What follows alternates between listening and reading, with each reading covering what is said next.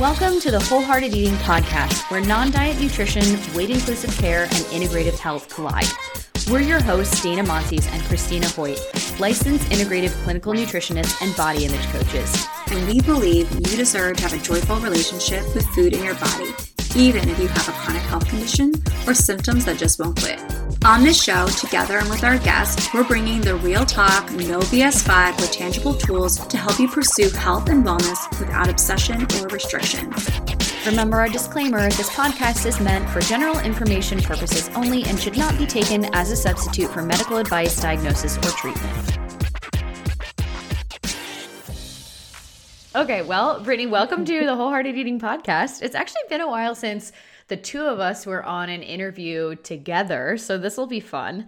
And we would love, Brittany, if you could start by talking a little bit more about yourself, you know, what you do now, and then how you came to specialize in Crohn's and colitis. Yeah. And first off, thank you so much for inviting me today. I know it's a lot of work to host a podcast, and I'm just really glad that you guys are getting the good word out there on intuitive eating. And um, yeah, I really appreciate what you guys do. So thank you. Um, but yeah, my name is Brittany Rogers. Um, I uh yeah, became a dietitian um about uh, over 10 years ago at this point. Um, and before that, one of the reasons why that encouraged me to become a dietitian is when I was about nine years old, um, my bowel movements started to change. And, you know, at the time, I, I didn't know I was supposed to tell doctors this information and no one asked. So um, over time, the next you know four or five years i was it ended up becoming like diarrhea frequently throughout the day it turned to you know blood in this in the stool um, a lot of cramping pain uh, a lot of urgency. And ultimately after hospitalization and getting a bunch of tests i was diagnosed with ulcerative colitis um, in high school and, you know, I remember when I was first diagnosed, I asked, you know, the question that a lot of patients ask, which is, oh, what should I eat? You know, and I remember my doctor saying two things in the same uh, appointment. One was that diet doesn't matter. And then also to tell me to track my diet to find my trigger foods. um, so at different times, those both those were both said. Um, That's confusing. it is. It is. And I think, and the thing is, this is often common um, for patients to to be getting these conflicting messages. So I did track my diet and I went and I was so proud of myself. I was like, look, I tracked it. I went to the next doctor's appointment. I was like, here, here it is. And he didn't even look at it. He was like, he just said, great, keep tracking and see what you find. And I felt really like you know, it was really upsetting in that moment because I was like, well, I don't like I'm a teenage. I was a teenager at the time. I was eating like French fries for lunch. I didn't know what healthy food. Like I wasn't a registered dietitian at that time. And now looking back, I'm like, you know, you know, that's where a good time to like advocate um, having a patient see a, a you know a dietitian or like a healthcare professional that can help them answer those questions and give them the advice that they they really need at that moment. Um, but yeah, because I didn't really get any advice, I pretty much was like, well, I guess I'll just eat anything then because I'm not going to track this anymore. I don't know what I, I didn't know what I was looking for. Um, but I definitely noticed that there were foods that triggered symptoms. Um, and it was like some of which were just you know not not a big deal and others were i would i would consider traumatic or trauma foods now. Um, you know after having my dad's spicy chili i probably will never have chili spicy chili ever in my life again. I, ultimately initially i started with um, different careers in nutrition and um, di- di- worked at different hospitals but when I had the opportunity to start a private practice and focus on helping people with IBD, I jumped right in and I haven't looked back. Um, it's been something that's been incredibly rewarding and um, yeah, like it's it's exactly what I was, you know, one of those things where you're like, wow, this is what I was made for.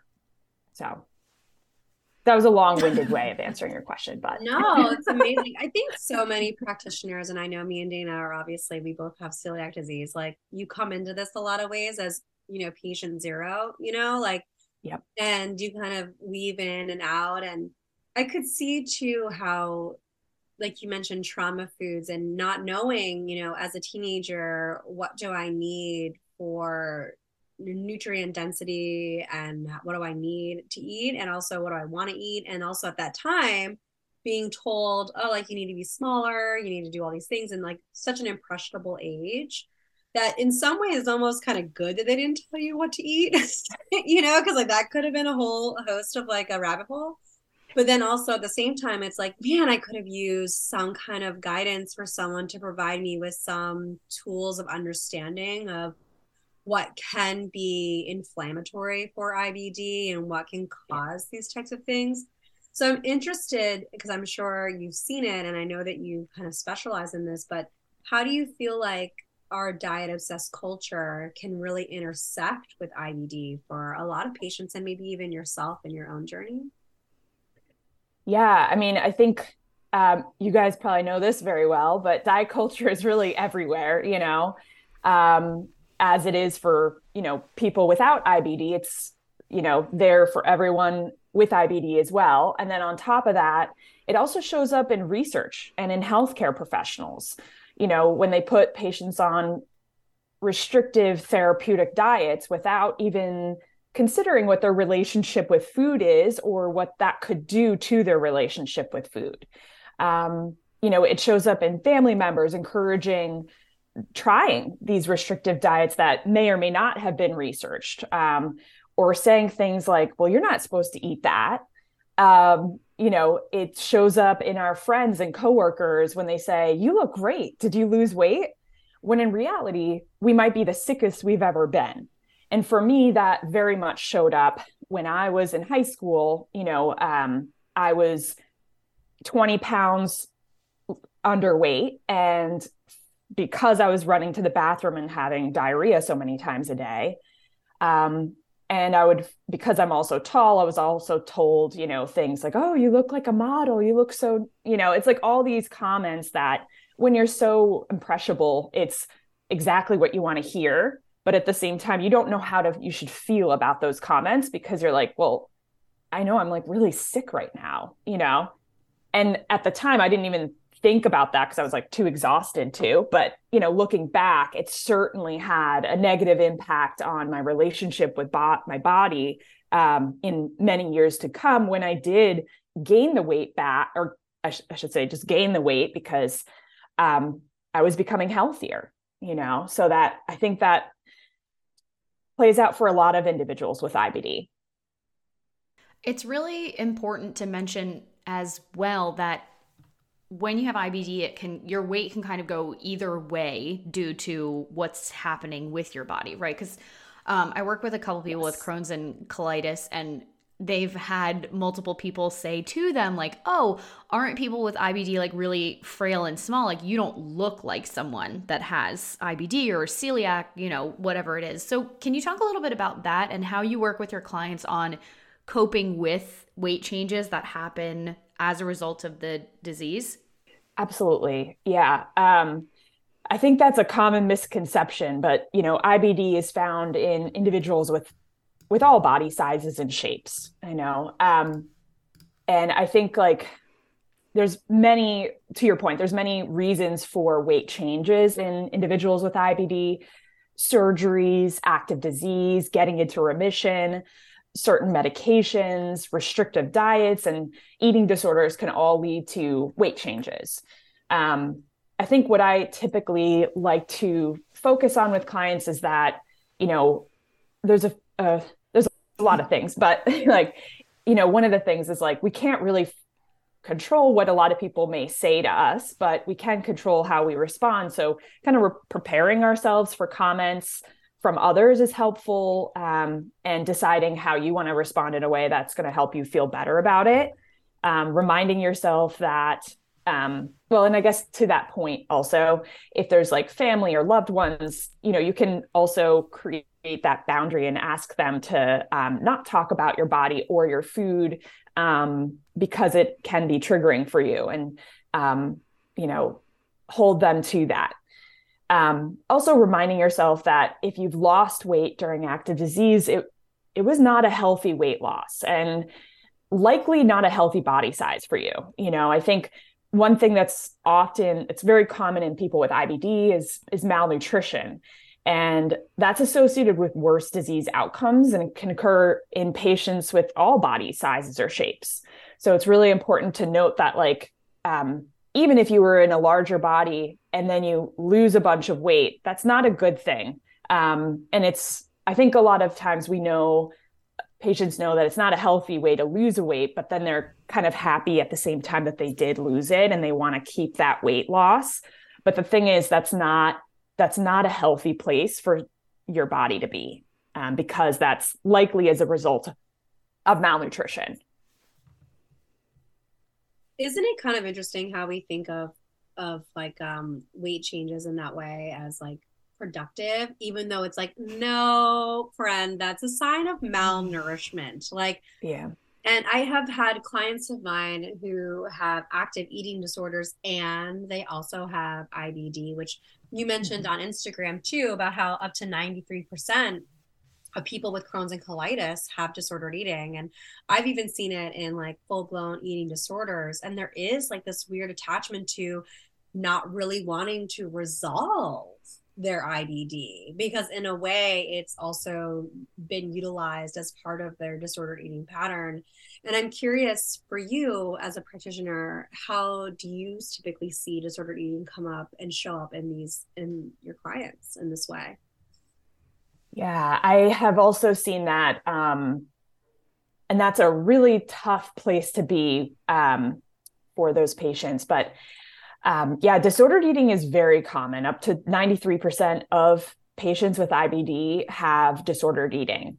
And I think there's so many factors that contribute to this. So patients are like like myself, they're not provided adequate nutrition information on their disease right away. Um, and so when they're not provided that, they often go to the internet for to do their own research. And unfortunately, there's so much misinformation out there and it's all conflicting. So, you know, one list may say gluten is okay, and one list may say it's not. And then then what do you do about that? You know, one says that you need to follow this diet, one says you don't need to do that. And it's all very conflicting and can lead to more confusion and preoccupation with food. So it kind of sets the stage for disordered eating. Um, I think, you know, food avoidance is the most commonly reported disordered eating uh, behavior, with up to 89% of individuals avoiding at least one food.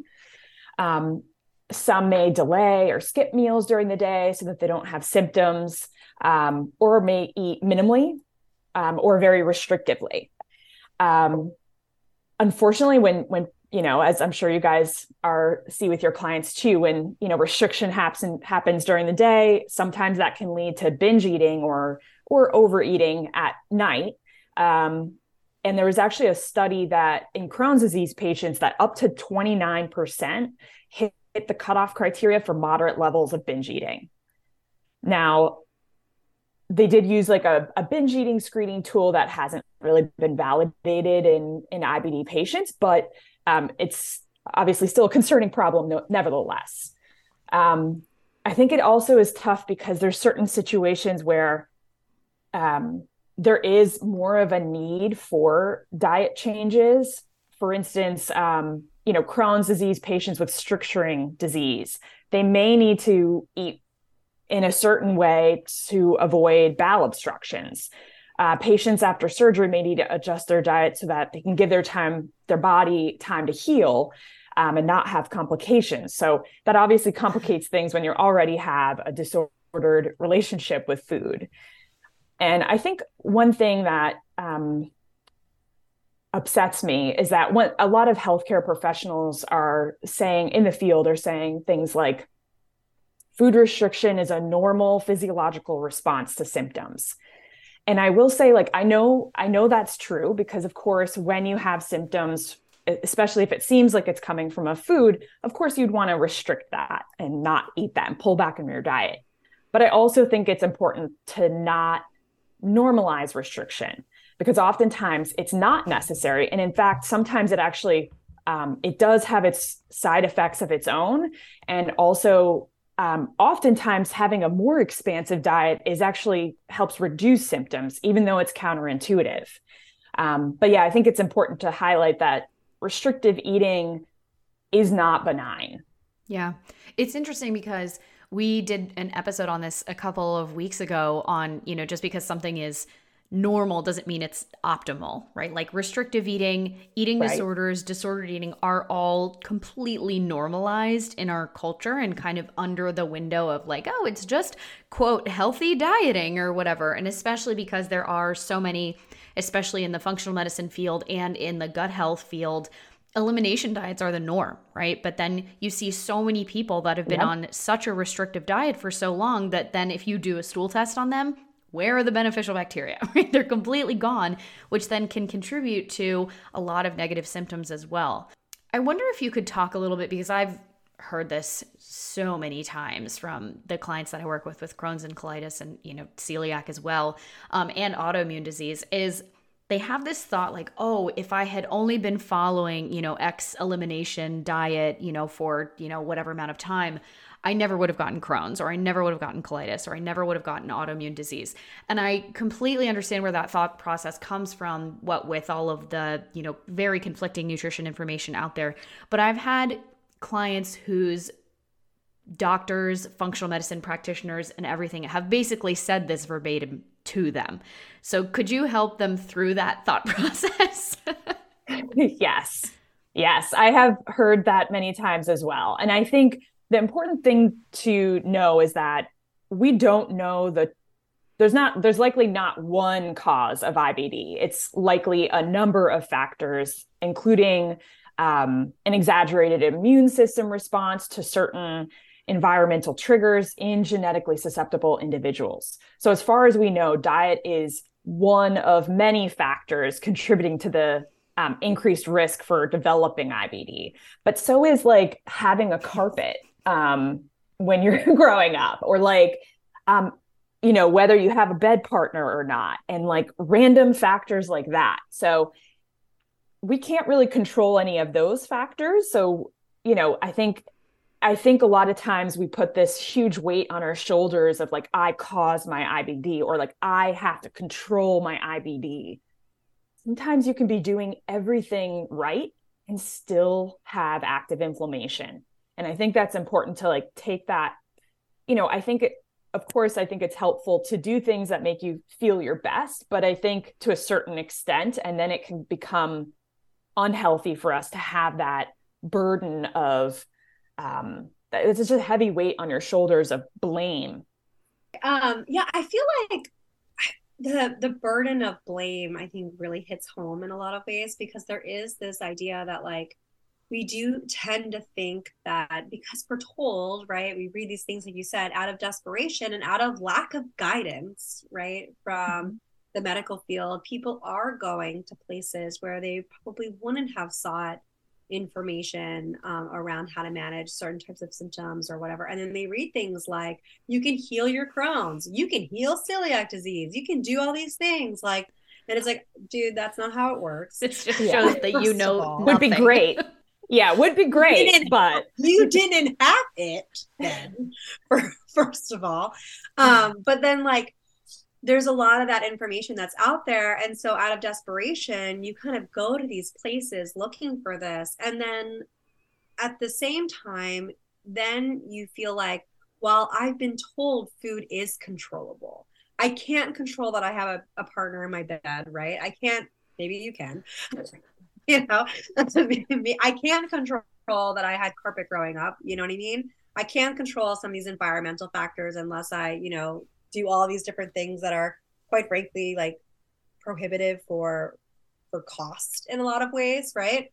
Like I don't have you might not have the privilege of financial privilege in order to do some of these things, but there is this like this internal and external expectation that food is something that you can control. And so it makes sense that it would be like this perfect, like little storm to hit together. Where this is why me and Dana specialize in this and see this all the time because it is like this perfect storm where it's like, okay, I've been told my whole life that food is something that I can control. And I want to do anything I can to not feel like I'm having disaster pants nine times a day. And so, whatever I can't control that there's no carpet here, but I can control that I what I put in my mouth. And then it becomes like its own level of obsession and stuff. And I think giving people like liberation from that and saying, like, dude, even if you were doing all of that, it doesn't necessarily mean that it's one going to change anything or it would have changed the outcome of you getting this overall. And i feel like it's hard to switch your mindset from elimination based to more of an add in approach. Even like you said it feels really counterintuitive to to have a really a diet that's very has a lot of variety in it and how that can be beneficial when you've been told through the through googling and maybe you're googling people who are like have a lot of credentials in this. Like it's not like it's all wackadoos you know? Like sometimes it's like mm-hmm. a lot of credentials and you're like oh my god like they have like professional credentials. I trust them. I hear these reviews. I desperately want this too. How do you then make the switch to okay um I've eliminated everything and all it's given me is more anxiety and I don't really have that much symptom relief to okay, how do I add variety back in without feeling like you're doing something wrong or like ignoring the fact that you have IBD. So I'm I'm curious like how you help people make that transition. Yeah, and I think like what's important to note is like I think with research and diet, it's different than research with medications because with medications, we can, and the research in that, we can, it's always, it's higher quality research. We can have everyone be blinded. You can have a placebo. It's very easy to control all those factors. With diet, you know if you're not having something. So these research studies on diet are of lower quality. We often tend to have more um, less often have like randomized control trials and often have more observational where we basically just watch patients and see what they eat and then decide you know okay well these foods people who eat the most of this have an increased risk of flare versus the people who eat the least. That research isn't of higher qual isn't as the same level of quality as the medication research. So i think that's also something to keep in mind that some of these restrictive diets they may have some benefit in the research studies, but those are of lower quality than the medication research. So I think that's important to note first. And then in terms of um, focusing on variety, I like having, I like giving people options when dealing with trigger and inflammatory foods. Um, and I also think actually I'll like step back because I think a lot of times people don't even know what trigger foods are or what inflammatory foods are as well. So trigger foods are really any food that causes a symptom response. Doesn't mean that it's inflammatory, it doesn't mean that it's causing harm to your body. It could be anti inflammatory, but it's causing a symptom response. Anti or inflammatory foods are really foods that research has found that when you consume frequently over time, not in a single dose, frequently over time, increase the risk for active disease. So even with inflammatory foods, if you have them once, you know, if you have them here and there, it's not causing inflammation. We don't have research to support that. So I think that's important to highlight as well. Um, so it's not so do or die in your diet. So variety is actually really helpful for um, working with um, inflammatory and trigger foods. So I have kind of three options that I like to give patients for dealing with trigger and inflammatory foods. So, the first is to swap out the inflammatory or trigger food for satisfying alternatives. So, um, maybe an option for that is like let's let's use like chili powder, which would be like a potential trigger food, but it's actually anti-inflammatory. So chili powder does not work well for me. It's a trigger food. So when I see it in a recipe, um, I can just swap it out. Usually I add in some cumin in the, its place. It's not the same, but it's an option and it works for me. Another option um, that I give patients is like decreasing the inflammatory or trigger food in that recipe. So that could look like, you know, maybe someone that has like comes from a cultural background where they use uh, chili powder all the time and they and if they know that chili powder triggers symptoms they don't want and they but they really love it then they shouldn't completely eliminate it. Let's try to decrease it in the recipe and see if the symptoms are more tolerable or non-existent and find that right balance for that person. Um, and then the last option is to just have it as is. Sometimes the symptoms are worth it. For me um, you know my dad's spicy chili would not be worth it. That's a trauma food for me, and I think that's valid. If there's some some of those foods that may not be worth it, but I do make my own adapted sweet chili that I really enjoy. So I think, um, and then there's certain uh, trigger foods or inflammatory foods that I'm like, you know what? I want this as is. I don't want an adapted version. I don't want to have, you know, I just want to have it as is, and it's so enjoyable that way. So I think giving yourself options can be really helpful. Definitely. And then to throw a little curveball into the equation, what advice do you give clients when no matter what you eat, everything hurts and I'm dying? yeah, um, I think like I would say definitely reach out to um, your doctor immediately because if you feel that much pain, then that is valid and like let's not normalize that. Let's see like let's get your inflammatory markers checked. It's not good enough for you to feel like that every day. You deserve better and you don't need to be feeling like that. So your medication may need to be adjusted. Um, if it's your ibd maybe it's your ibd related medications maybe it's prednisone or, or um, budesonide or an, a foam enema or suppository that needs to be changed or added on um, if it's an IBS flare of your IBD, you know, knowing that if you're in remission and you're having these symptoms, then maybe it's um, maybe it's medications that address the pain or any of those symptoms that you're experiencing. You know, if you're having lots of trips to the bathroom, there's medications to help with that. You know, Imodium, psyllium husk powder, cholestyramine, which is like a bile acid binder. Um, so, you know, I think also like you can practice mindfulness based activities like um, meditation diaphragmatic breathing resonance breathing. Um, there's there's so many different options um, to help you that don't have anything to do with diet which i love. We have all these options to use that don't don't equate to restriction because if you're already no matter what you do you're having pain then it's it's probably related to your uh, IBD. Um, my guess is that it's related to your um, active inflammation, and that needs to be addressed. Yeah. And then second part follow up to that question, right?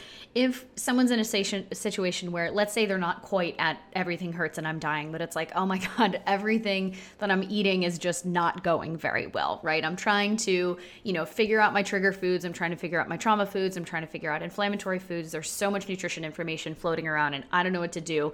And then when they try to, eat less of, let's say, known trigger foods for them or evidence-based inflammatory foods or even past you know trauma foods for them it kind of sends them into a whole restrict binge cycle. I would say definitely reaching out um, and working with like a professional to help you that's like really really important um, because often like often i help patients expand their diet even when um, you know that that often doesn't happen with my patients who are getting support. If they're getting support i'm actually expanding their diet. I'm helping them feel more um, like they have more options and without the symptoms and without pain and things like that because yeah you don't want to feel too restricted but there's some things that may help you feel better. Um, but as as long as you don't feel restricted there won't be as much of that binge eating going on.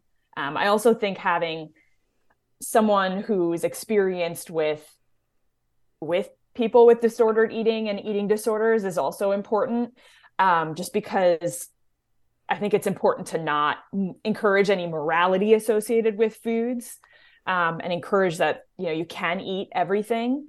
And also like to advocate for yeah changing medications or trying medications that may be actually helpful so that they can eat whatever they want um, in those situations. So i think it's a combination of factors but i think reaching out for support if that's definitely something um, that they're struggling with. I really appreciate how you said um, one reaching out for support. We're we're huge advocates for that for that here. Like if you haven't heard it today you're hearing it now. Like if you haven't heard it yet.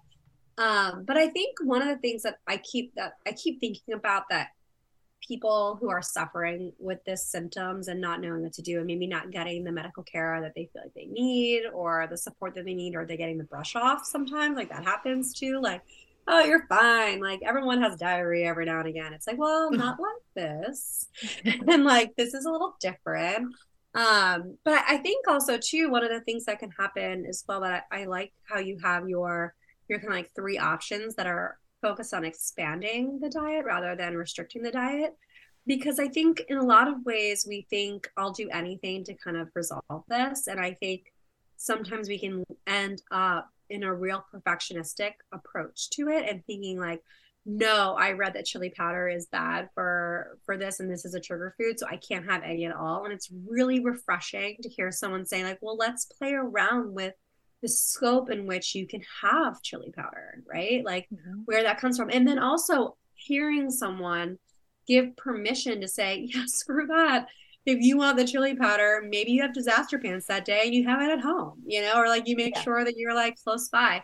It makes me kind of reminds me of when I was first diagnosed with celiac disease, where I felt so much that I had to be like the perfect celiac patient where like I didn't eat any gluten-free substitutes at all. Like would not have them. I was like, I have to eat everything that's naturally gluten-free. Like, and it was like, what kind of like ridiculousness is that? You know, like why did I feel like I couldn't have gluten free bread? Like because of paleo. I know because of paleo. Screw them and the horse they rode in on. yeah, well, and I think it's also it's interesting because um, research in chronic in those with chronic illnesses um, found that we are six times more likely to follow a restrictive diet compared to healthy controls. So I think that's like, you know, it's it's it you know and i think it's like the society of the, cr- the chronic illness industry too like yeah. I, I, think like and community i should say is like there's a lot of like well what did you eat? You know like oh was it it was like oh well you were you stressed? No i lived in a box my like a bubble my whole life. Like uh, you know just because you have ibd doesn't mean that you can't have any stressors in your life you know? It's like uh, would would would adding in some you know stress management activities help? Of course, it would help everyone. And certainly it could help reduce symptoms. But like this pressure that you like a lot of celiac patients have and a lot of IBD patients have on they put on themselves of like I have to be perfect. It just reminds me of this one um this one like 18 19 year old girl that I worked with who um has Crohn's disease and she was like just doing everything she possibly could for her health. And it was just that like the they couldn't find the right medication yet for her. They have since found that one for her but she was doing so many things. And i just i could like almost physically see this on this weight that she bared on her shoulders. And i was like she was like is there anything else i can do? And i was like how old are you? And she's like i'm 18 or whatever it is. And i was like do you know any other 18 year old in the dorm room right now who's meditating, who's, you know, doing yoga, who's doing all that you're doing for your health, like prioritizing sleep quality, doing all these things. And she's like, no, I'm the only one who's doing these things. Yeah. So, like, you're doing all these things, and it's just that, like, it's not it's not your fault that you have IBD or that you have this flare. And I think it's it's so sad to me when I see that in other people because I know I felt that myself, you know. And I it make me like sad thinking that you had that too um because it's just like I think it's something that people with chronic illnesses can really only understand. It's like that um that blame that we have on ourselves. It's really sad. It is. It's so true and I think a lot of times too it's like even like in um like wondering like you know how did it happen and what could i have done to we, we we've touched on that. And i think it's so true. And i think a lot of ways like so much of that trauma of like getting the diagnoses and feeling like maybe that there were things that i could have done to like prevent this from happening and i use preventing in air quotes like for everyone listening that you can feel like well now that i now that this has happened i'll do anything that i possibly can to resolve it and to feel better and to do all these things. And so this idea of like okay well now i'll be perfect you know and now i'll do everything this way. And so one of the things that i think is so important for people to know and we've used the term throughout here like a little bit with the terms remission and I, I, just want people to know that sometimes remission is not in your control you know like yeah. and sometimes that doesn't happen you know sometimes it doesn't happen for everybody. And like you said um sometimes this is unfortunate like and i feel like more of a um what can we do to take the weight off a little bit um and to be able to say like yeah maybe this is my constitution maybe this is what's happening and that sucks and here's how i can live my best life knowing that this is what's happening. I think of a lot of people too with a lot of chronic pain feeling like okay i i have to do all these things. It's like well maybe not that you need to live in pain. That's not it. And same with like crohn's disease. I don't want you to stop looking and feeling it but maybe take the weight of like this is all on me to figure out and to manage. Maybe it is like how do i learn to accept that this is part of my life and how do I do what I can to meet my body where it is and create some space for for a little bit less of that pressure. Yeah. Yeah, I agree. I think it's a, a lot of pressure that um, oftentimes we put on our shoulders.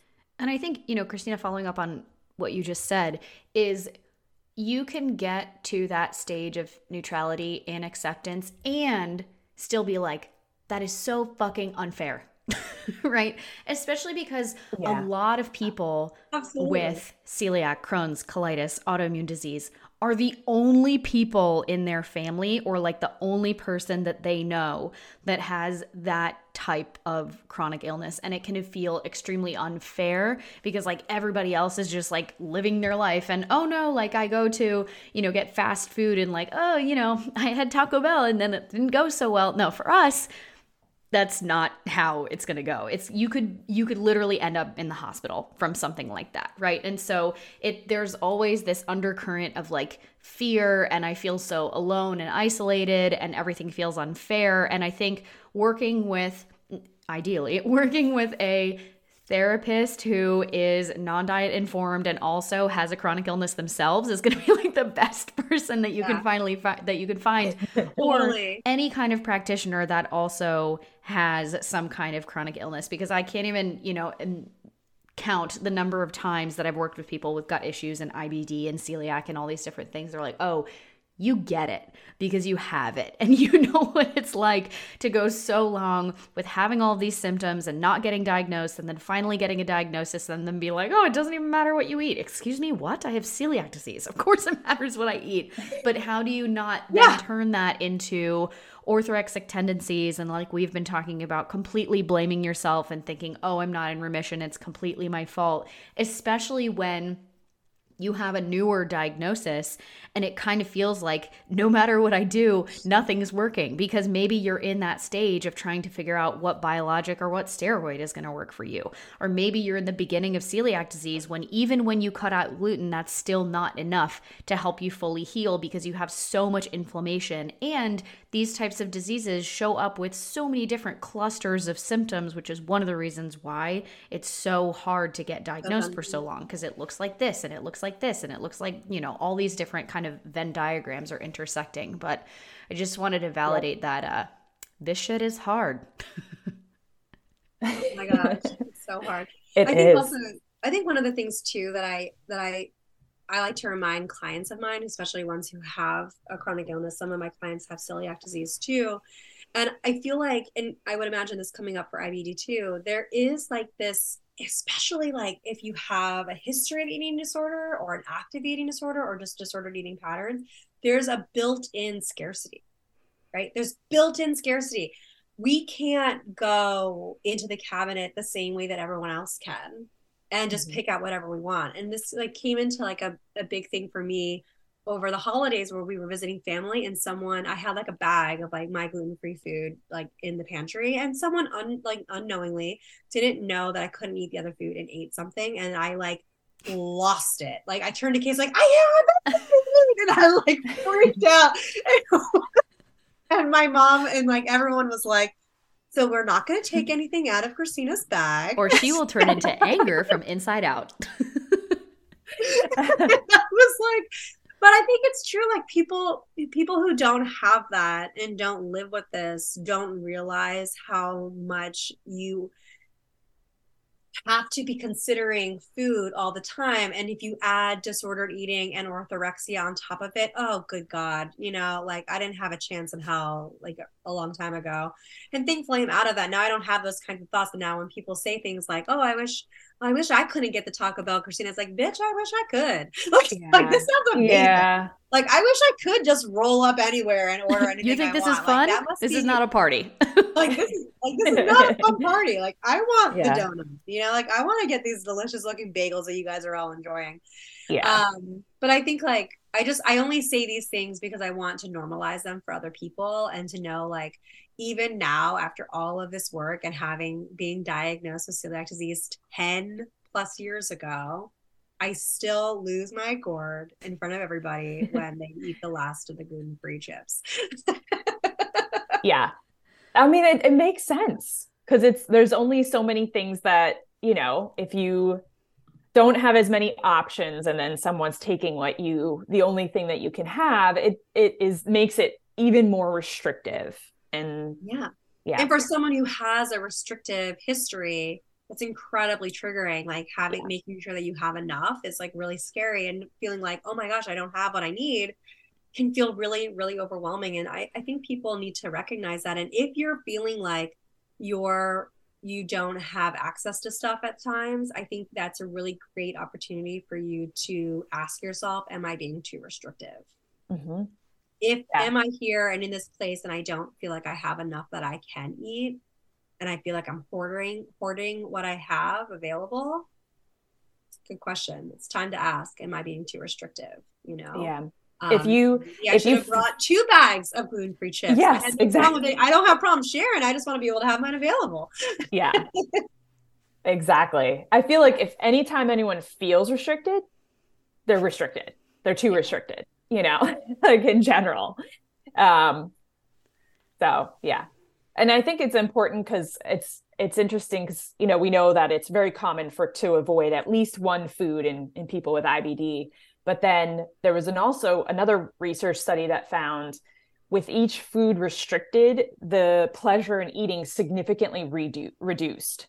So i think that's also important to keep in mind is like just because you have a chronic illness doesn't mean that you don't get to enjoy food in life you know? There's a i think there's a there's always like a common um, recommendation out there, which frankly I don't like, but it always has this recommendation, blanket recommendations to to people who have IBD and flare with active disease, and they say, "Oh, eat a bland diet." Okay.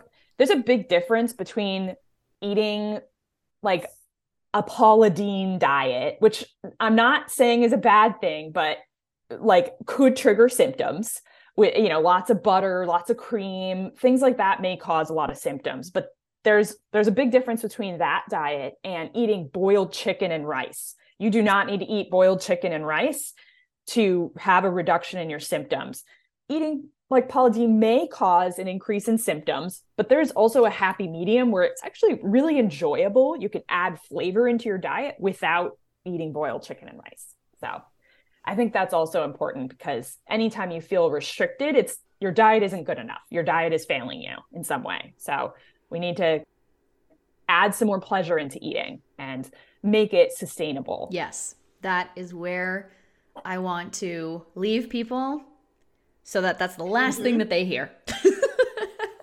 if you think you're too restricted, you are. right? Make eating more pleasurable. yeah. Um, so, Brittany, thank you so, so much for coming on today. I know this will be extremely useful pe- uh, episode for people with lots of little, you know, like truth bombs and tips and everything. And I'm sure we'll have follow up questions um, to come back to you with. But before we let you go, please let everybody know all the places they can find you. Yes. And thank you again for having me. Um, but yeah, uh, my website is romanwell.com and my our Instagrams are at Brittany B underscore the RD and at we are Romanwell. Awesome. Thank you so much.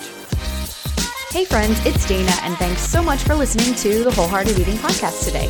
Find us on social media at Wholehearted Eating Pod on Instagram and at wholeheartedeating.com for more information about working with Dana and Christina for one on one nutrition counseling. If you love the show, we would love you forever if you'd share an episode with your family and friends, or tag us on social media, or leave a five star rating or review wherever you listen to podcasts to help more people find the show. Check out patreon.com slash wholehearted eating to help support the show and get access to ad-free episodes, bonus episodes with us and our guests, episode discussions, new resources we're creating for Patreon, and so much more. If you have questions for us, feedback on the show, potential topics or guests you'd love to have on, shoot us an email at hello at wholeheartedeating.com. And we'll see you next week.